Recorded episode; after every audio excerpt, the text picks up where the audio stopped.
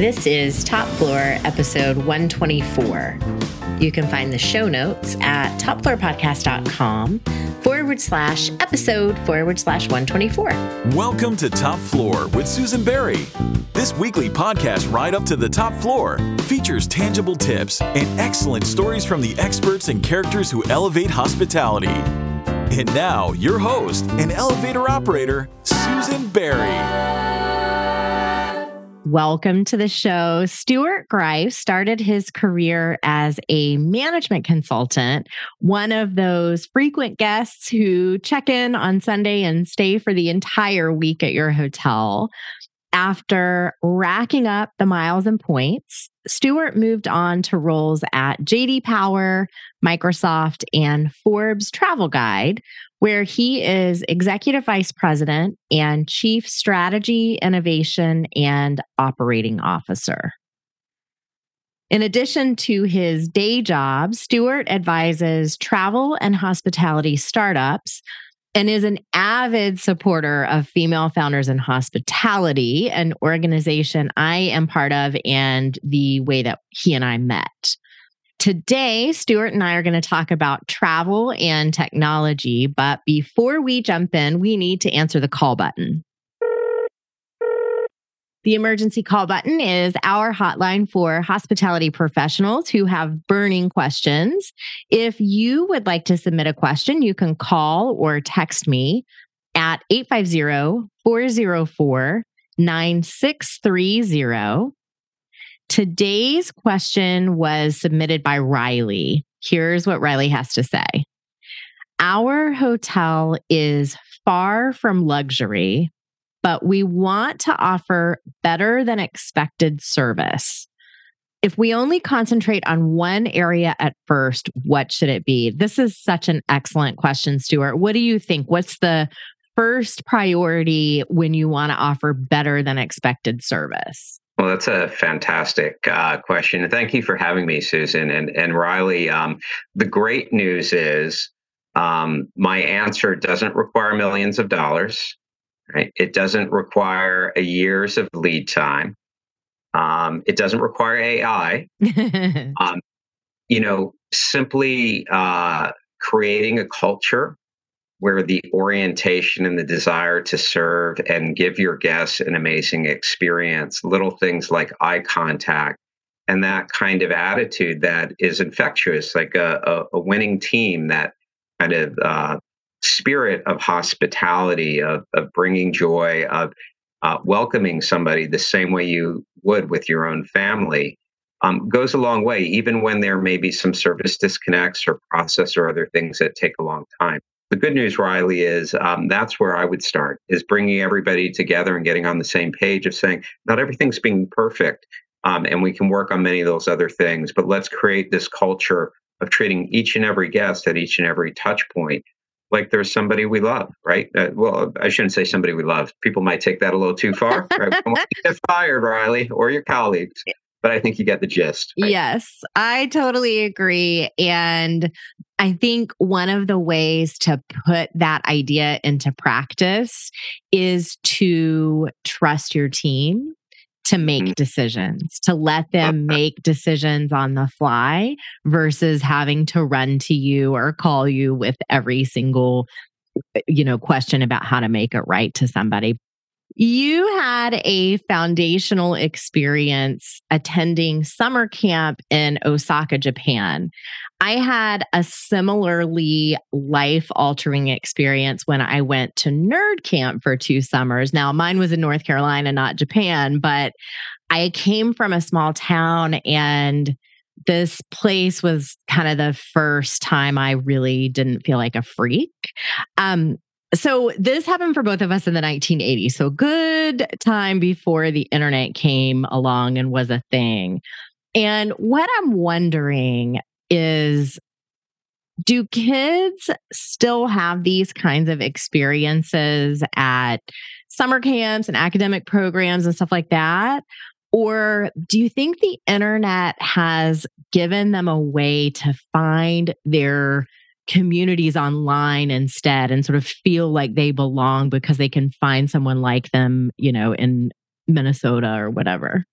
Yeah, what what a great question. Um, I, you know, I think the reality is it's both. I, I think it's it's not a one or the other. Um, my ten year old, for example, um, goes online when he has approved screen time, which is after homework and on the weekends only, not during the week, excepting you know maybe a little bit in the summertime um, after reading. But he and his friends are gaming together on Roblox while texting through the game while chatting through voice in real time, the way my generation might have talked on a telephone, right? Um, and you know, the thing is, that's creating a kind of connectivity and connection. Um, whereas maybe in the neighborhood growing up, people used to go in their backyards, but people maybe even further further away. That said, that's still not a replacement for genuine, you know, real in real life um, connection with other people and also experiencing nature and being physical and getting exercise, which we know the science is good for your brain, it's good for your health. Um, our kids are California kids. We live in California, so you know whether going out on hiking or the Japanese notion of forest bathing, you know, there's real science. And so I think the reality it's both. I do think, and this is where I think hospitality and travel are so critical, you know, there is this loneliness epidemic and this increase, I think, with um, technology, particularly social networks, where there's greater anxiety and even um, depression in younger generations. We traveled at first for survival and then for trade, and over time, learn and grow and expand our horizons. And I think in this world that's you know often so seemingly divisive, um, one of the best salves for that is experiencing other cultures, other peoples, the way you talked about it, whether it's nerd camp, finding your people more locally, on a you know or more on a macro having lived in japan multiple times in other countries to see the human experience through the lives of others. People get into hospitality and the travel business in all kinds of ways. One of the most popular is to quote, fall into it. but your path is one of the most unusual, it's almost backwards because you got into hospitality because you enjoyed being a guest. So, talk about that. Talk about how being a hotel guest ultimately resulted in a career in the industry. Yeah, my family didn't have a lot of money or travel growing up. We went to Disney once in the off season. I think it was, you know, the only time I was on a plane. But when I was in my early 20s and started my career, I worked uh, in consulting, doing strategy work and and others. And we had a project that kept getting extended. So I essentially lived out of a big box Hilton in the middle of Manhattan for about 18 months in a 22 month period, five, six days a week. And naturally, you know, the, the, the hotel family became my family, not in a way where I was a guest, but where um, they were my friends. They were my family. I got more holiday cards from, you know, folks that I knew in the hotel than I did from my own family. and, um, you know, over time, it was the kind of thing where, wow, there is so much um, excitement, energy going on. This is a place where you're talking about, you know, creating joy. Uh, you know, where where experience is happening, where you know everything kind of comes together. And I don't mean just the exciting things. I got to meet people like Muhammad Ali and you know, but but in the day to day, even in the minutia. So I used to go down in the service elevators when it was busy, and I'd go down. The, on the rare occasion I had room service, I would actually go down and uh, hang out with the folks down there and order personally. And I actually learned a lot just because these were my friends. And in fact, 25 years later, I met a guy at our annual event, Forbes Travel Guide, just uh, last year. When I asked how I got his heart in, how he got his start in hospitality, and he's the general secretary for Les Clefs d'Or, a gentleman named Barack, who's who's wonderful, you know, from the famous Concierge Society with both keys. And uh, turns out uh, we knew each other. He was a, one of the concierges at the hotel, and we figured out 25 years later, which I love because it shows just how much this industry is small and connected in spite of how global it is. That's so amazing. Take a step back for a second, if you would, and level set for our listeners who may not be familiar what the Forbes Travel Guide is and what your role is at the company. The primary focus of a lot of our business on the business to business side. So, um, you know, we are the only independent global rating system for hotels, restaurants, spas, and ocean cruises. Um, we acro- work across 80 plus countries around the world, probably 100 plus if you uh, consider some other products and services. And we independently assess, verify, and rate um, based on service excellence. And, and our data is this you know ability to provide global benchmarks and insights um, in ways that uh, nobody else has that's kind of half of what we do. Um, but there's also this this other area that uh, people don't realize we have this independent service business that's um, separate from our independent rating within the company, which is um, we have among, and I'm not a braggadocious person, but we have just neutrally, objectively, among the most incredible, best uh, professional learning and development trainers in the world. And so, you know, from our perspective, we want the industry to succeed with your guests, which means your business is going to do better. Guests have a better experience.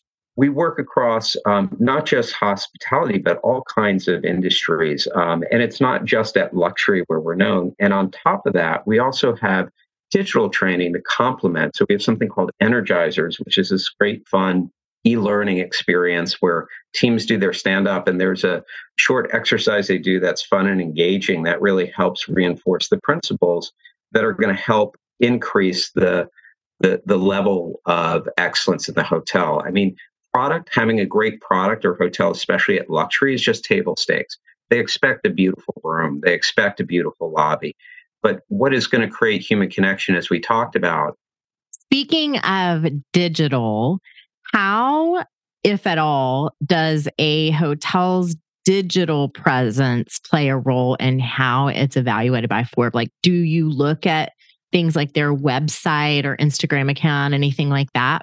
Yes, we do. It's it's a part of it, um, and it's you know part of a collective whole. There, um, there are many aspects of it. We have over 900 standards when you look across um, and I know that sounds so down. just a handful. You're saying, yeah, just a handful um, across hotel, spa, and restaurant. But it's not to play gotcha. It's the the the idea is you know these are things that we know are going to create a great experience. And just like you know a professional athlete trains, you do the training, you do the exercises um, to complement the training that each of the hotels and spas and restaurants or other clients have in ways that make it kind of second nature so that you're not focusing on kind of the technical but you can actually engage directly to create better guest experiences, right? You want to be able to do these things naturally without thinking the way um, any new skill you learn, whether it's playing music or a sport or becoming good at something in your business, you want to be able to have the focus on the guest and what you're trying to deliver,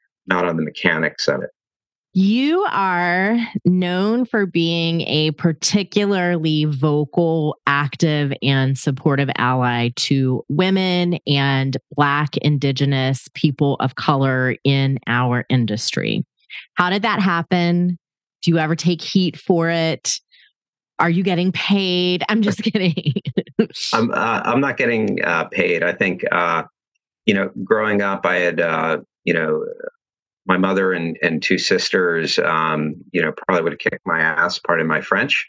Um, you know, I, I, I, had women that I respected, that I admired, that I also saw in life faced hurdles and constraints I didn't. Um, that was that was one. I think there are two other kind of seminal things in my life, you know, that kind of put that foundation um, in place. The second was living in Japan, which we talked about. I think um, you know, when you are other, when you look and think differently, and there are some ways where being maybe, you know, a, a white foreigner in Japan in some ways on the surface can seem like you get treated special or just foreigners in general.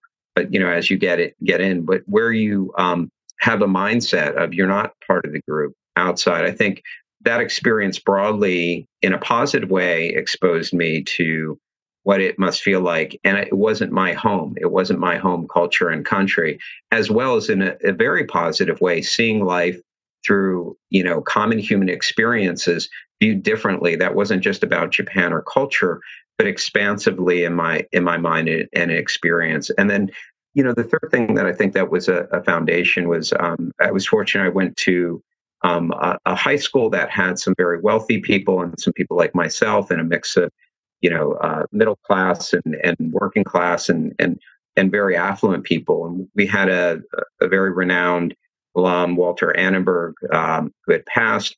um, who was a philanthropist among many other things. And and I managed my senior year. I was very involved in student body president. I was able to talk with him, and he and he gave me great advice that sticks to me this day. I'm not going to tell you how many years later, but always always respect the other fellow he used, but other person, right?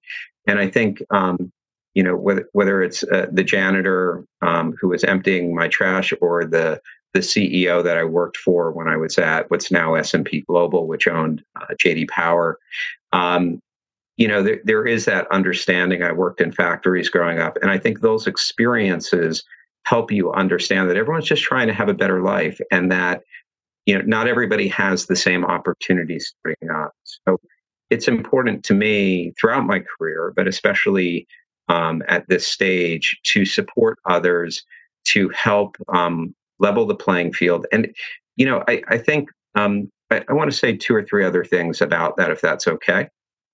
Um, so, so the first is, you know, all the data, Harvard Business uh, Review says that you know diverse teams perform better. So I, th- I think we need to reframe even the notion of diversity and, and, and these programs as saying if you as a senior leader or any leader are not seeking to create diversity in your teams, you are doing a disservice and not your fiduciary responsibility to your business and shareholders. Full stop. We like to make sure that our listeners come away from every episode of Top Floor with some really specific, practical, tangible things they can try either in their businesses or in their lives. So, Stuart, I'm not sure if you're aware of this or not, but you're very famous for writing incredibly detailed and thoughtful introductions when you are connecting people over email. I promise you, more than one person has been like, you should read this. Look at how he does this. So many people I know, including me, have vowed to emulate you when we're introducing folks. So, can you give our listeners a couple of tips for doing a great job of making email introductions?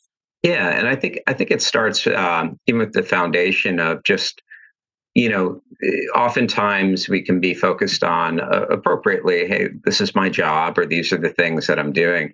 But we're talking to other people, and you know, whether you're at an event or you know, whether it's somebody that um, you've spoken to or you know in your network, and you can just start with the network of people you know. You talk to somebody, and Susan's like, hey, you know, I'm doing this podcast, and you know, um, been looking, you know, for people with AI, even without in, just in the course of the conversation. And I'm like, how's it going? And you're telling me about it. I'm like, in my mind, I'm like, oh, you know, there, there are a bunch of people I know in AI. How, you know, so th- th- oftentimes our brains make connections or somebody else has a problem and it's not a solution that you and your business are directly, but you might know someone or it just clicks to say that that little additional effort to say, hey, what about would it would it help? I know this person, maybe they don't have the answer, but I think they're plugged in.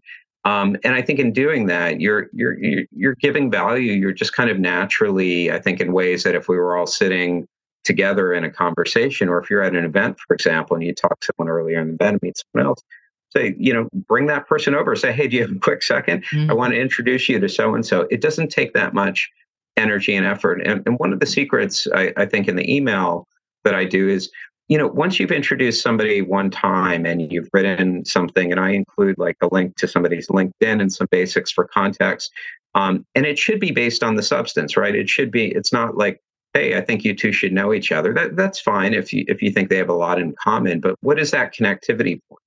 What's the raison d'etat? Simply mm-hmm. doing it to do it makes no sense. But where there's something where you're where, where there's an alignment of interests or backgrounds and not about like selling a product or service. Once you've introduced two different people, you have emails where you've already written that once. You've done that upfront investment of time.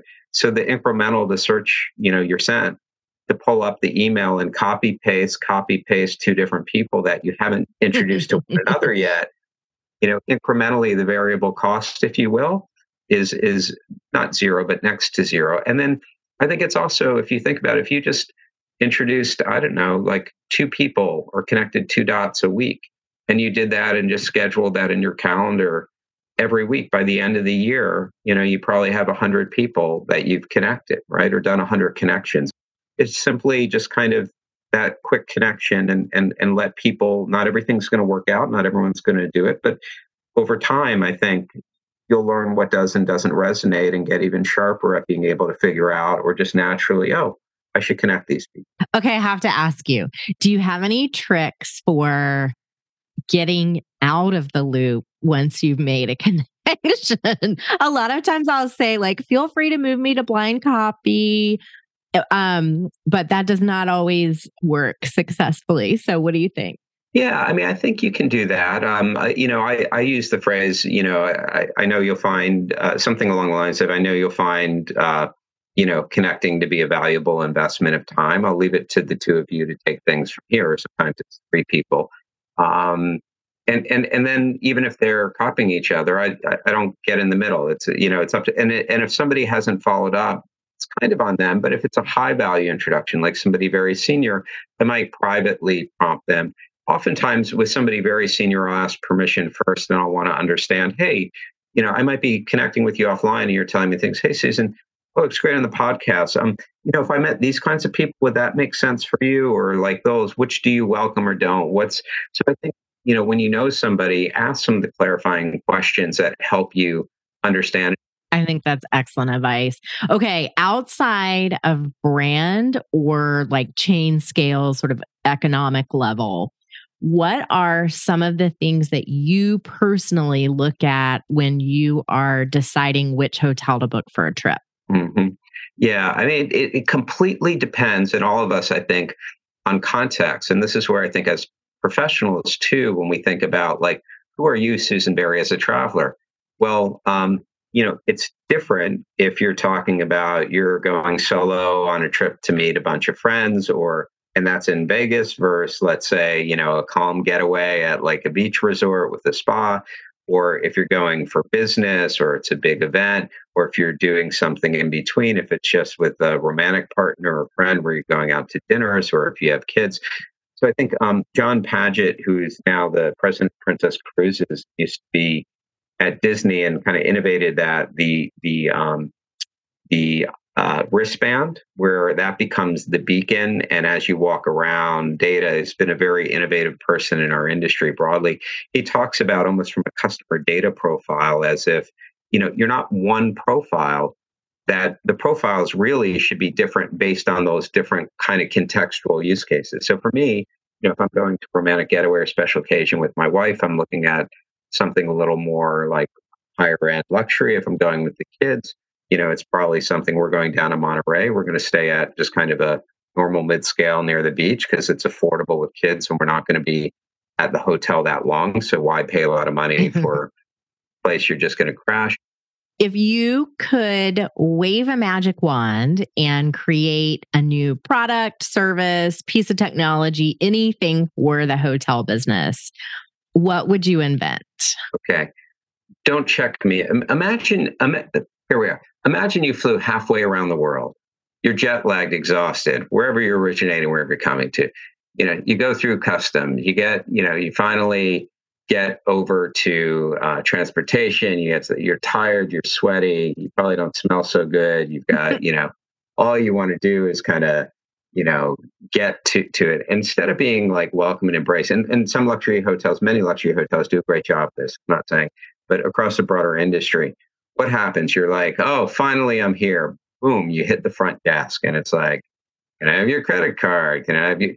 And and it's the, the, the this process. So for me, especially if you're, you know, either a loyalty member or if you're in luxury and it's not really it's more benefits and you're known, I, I would gladly opt in, uh, you know, and whether it's through my phone, GPS, right? You should know it's Uber knows exactly where you are when you get picked up. So you should know if if I opt in that, you know, here are the five or 10 guests that are at different times out coming between the airport, headed for your hotel or wherever they may be incoming from. And this is the guest that's about to arrive in two minutes. And the entire staff, whether they have you know a, a, facial profile should be able to kind of proactively and and seamlessly welcome me and and offer whether it's I'd like to sit down and and while my bags are taken up have you know a, a nice tea or coffee or drink or some other uh, uh, member of the staff welcoming and walking with me as we come in and you know, to the elevator if I have any questions. Or so I think that kind of a real arrival experience instead of a check-in process. And the technology exists. I think, um, it, you know, for many years it's been there. there. There are even airports around the world where customs now through facial recognition. I get their privacy concerns. That's why I'm talking about opt-in. Mm-hmm. I'm not suggesting um, but but I think you know that to me is one of those things where you're like, can we just do away with all of this? And I know it's not because that's what folks want to do or all the, the typing head down typing, right? Well, and just the repeating of steps that you've already completed. That's the thing that is the most insane making to me. Like, you have my credit card. I gave it to you when I made the reservation. So why are we doing this again? I just want my Bob when I, you know, when I even make a booking, I want it to say, "Would you like me to pay Marriott with your American Express?" And I say, "No, use my Visa card," confirming you'd like me to use your Visa card ending in blah blah blah.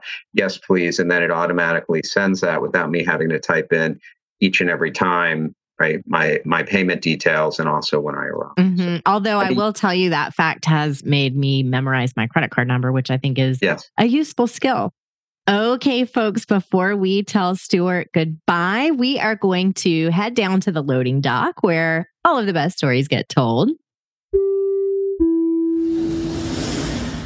Going down. Stuart, what is a story you would only tell me on the loading dock?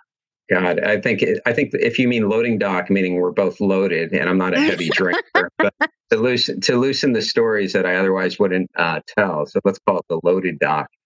Um, so when I lived in Japan, I very good, uh, one of my best friends is Thai. We met at uh, the, the summer language school in Vermont, where I actually met my wife as well. A bunch of us were all in Japan for a junior year.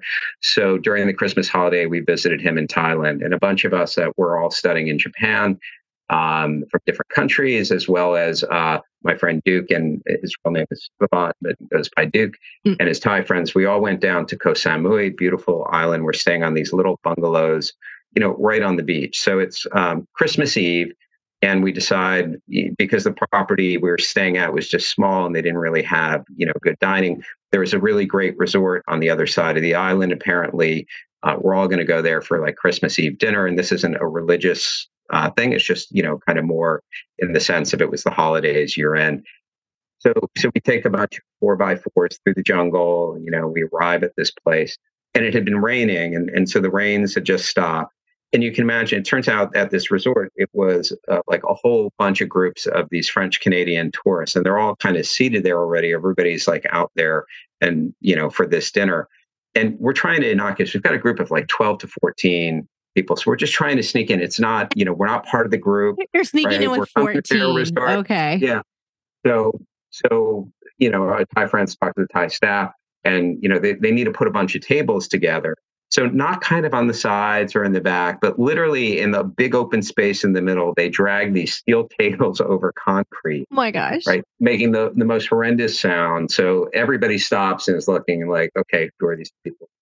And uh, the musical act was a Singaporean Rastafarian playing country songs about places in Tennessee to a bunch of French Canadian yes, along with us who are Thai and everyone else. So, you know, while like with like a Santa hat and lights in a tropical location. Of course. So you, so you, so you kind of get where this is going and then and this was a family like kind of group thing so there were kids around and other things like that so then they do the entertainment where they clear a space and they ask for couples to come up from the french canadian group and they sit um, and in this case it was men and women that um, had chairs so they sat the men down in the chairs and they blew up balloons that they put between their legs like a phallus and had the women run at them face first jumping on them open to pop the balloons. Oh my god! And this is Christmas Eve, right? This Merry is a holiday. Christmas. So, so, so this is the kind of surreal experience. So finally, at the end of the night, we're all heading back, and uh, my friend Duke and I get on the back. And uh, keep in mind, you know, twenty, you know, early twenties, young, dumb, you know, carefree. Um, Duke and I are actually standing in the back of the the four by four that has kind of you know rails that we're holding on to while we go through the jungle at about 50 miles an hour right and all of a sudden it starts as it does in the tropics starts pouring torrentially. Oh no. So we're hanging on in the rain, in the dark of night, like through jungle roads that are not exactly smooth. And I turn to my friend Duke and I yell, I gotta go. He's like, huh? I'm like, I gotta, I gotta go to the bathroom. Me expecting him to like knock on the cab to ask if they could pull over.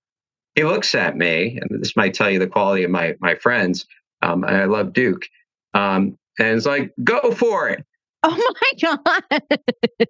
so so with one hand on the top handrail and the other turning away from the wind, I turned to him and I said, you know, screaming, right?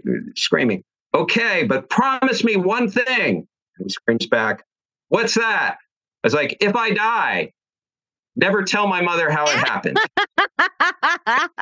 the kind of stupid stuff you do as a kid. Oh, that's amazing. Oh my if, God. So I'm glad you didn't perish. Stuart Greif, thank you so much for being here. I know that our listeners loved hearing about your misadventures and career. And I really appreciate you riding up to the top floor with me. Well, thank you. And please don't tell my mother. Thanks so much for listening. You can find the show notes at topfloorpodcast.com forward slash episode forward slash 124. Jonathan Albano is our editor, producer, and all around genius. He even wrote and performed our theme song with vocals by Cameron Albano. You can subscribe to Top Floor on Apple Podcasts, Spotify, or wherever you like to listen. And your rating or review will go a long way in helping us give you more of what you like. Thanks for listening to the Top Floor Podcast at www.topfloorpodcast.com. Have a hospitality marketing question? Reach us at 850 404 9630 to be featured in a future episode.